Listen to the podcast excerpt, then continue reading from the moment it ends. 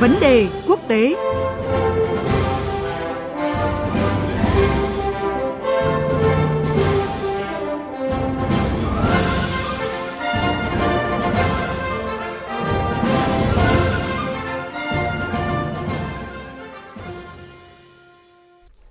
Thưa quý vị và các bạn, trong thông báo mới nhất, Ngoại trưởng Mỹ Mike Pompeo cho biết Mỹ và Nga gần đây đã đạt được những tiến triển nhất định trong vấn đề kiểm soát vũ khí hạt nhân.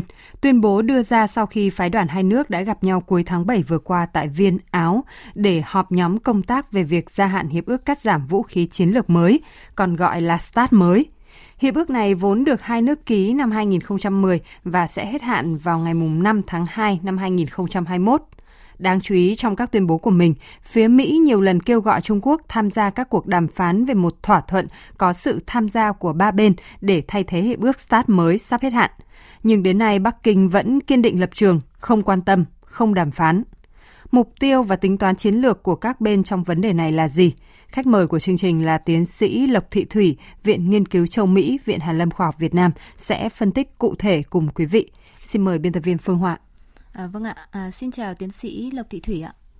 Vâng, xin chào biên tập viên Phương Hoa, xin chào quý thính giả đang nghe đài tiếng nói Việt Nam ạ.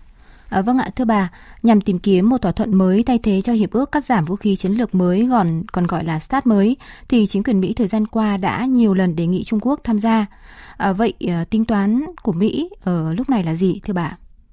Dạ vâng, thì theo tôi thì cái việc mà Mỹ mời Trung Quốc tham gia vào cái hiệp ước START mới nhằm các mục tiêu sau thứ nhất là mỹ muốn biết rõ về cái tình trạng phát triển vũ khí hạt nhân của trung quốc hiện nay đang như thế nào nếu mỹ đưa trung quốc tham gia vào hiệp ước start mới thì nước này mới có thể kiểm soát được cái kho vũ khí hạt nhân của trung quốc yeah. Dạ. và lúc đó mới có thể kiềm chế được cái chương trình phát triển của trung quốc nhất là trong bối cảnh chi tiêu quốc phòng của trung quốc trong vòng 3 năm qua hơn ở mức là hơn 200 tỷ đô la và dự kiến năm 2020 là 325 tỷ đô la. Dạ. Cái thứ hai nữa là Mỹ muốn ngăn chặn một cái sự liên kết ngầm về hạt nhân giữa Trung Quốc và Nga, nhất là trong bối cảnh là mối quan hệ Nga Trung đang ở trong cái giai đoạn phát triển tốt đẹp nhất trong 70 năm qua.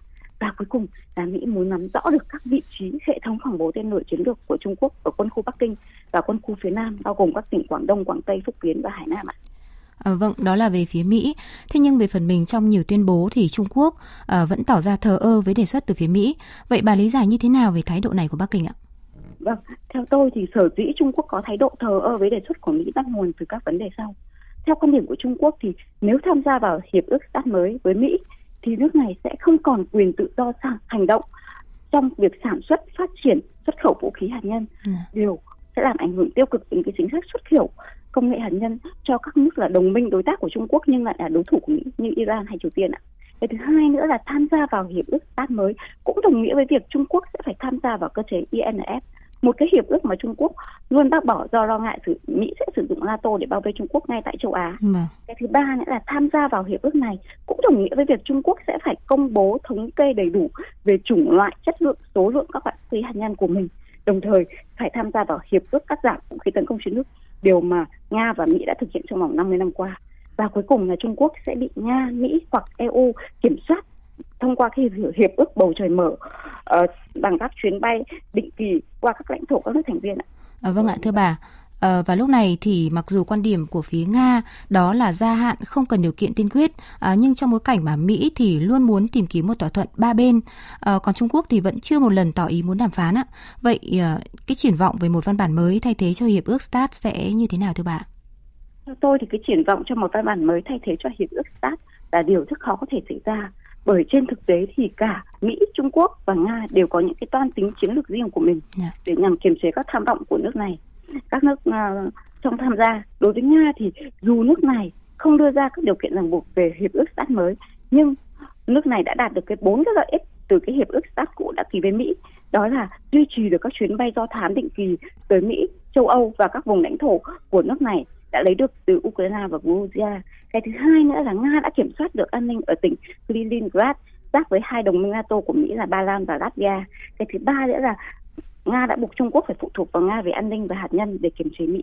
Và cuối cùng là nước này đã và đang tạo được thế cân bằng về hạt nhân với Mỹ. Yeah. Dạ. Còn đối với Mỹ thì nước này kiên quyết muốn tìm kiếm một cái thỏa thuận ba bên để kiềm chế Nga về hạt nhân trong các cơ chế đa phương như là câu lạc bộ hạt nhân hay song phương là trong nhóm tiêu chuẩn vàng Nga Mỹ cái thứ hai nữa là Mỹ muốn đưa Trung Quốc vào cơ chế ba bên để cho nước này không lợi dụng cái khe hở hẹp uh, của hiệp ước sát cũ có thể tự do sản xuất vũ khí hạt nhân như trước.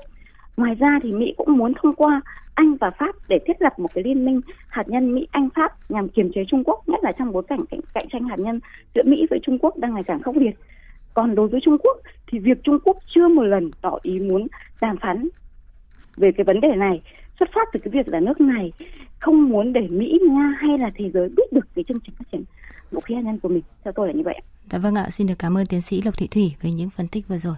Vâng, xin cảm ơn biên tập viên Phương Hoa cùng tiến sĩ à, Lộc Thị Thủy với những phân tích về triển vọng đàm phán kiểm soát vũ khí giữa hai nước Nga và Mỹ trong một vấn đề quốc tế hôm nay.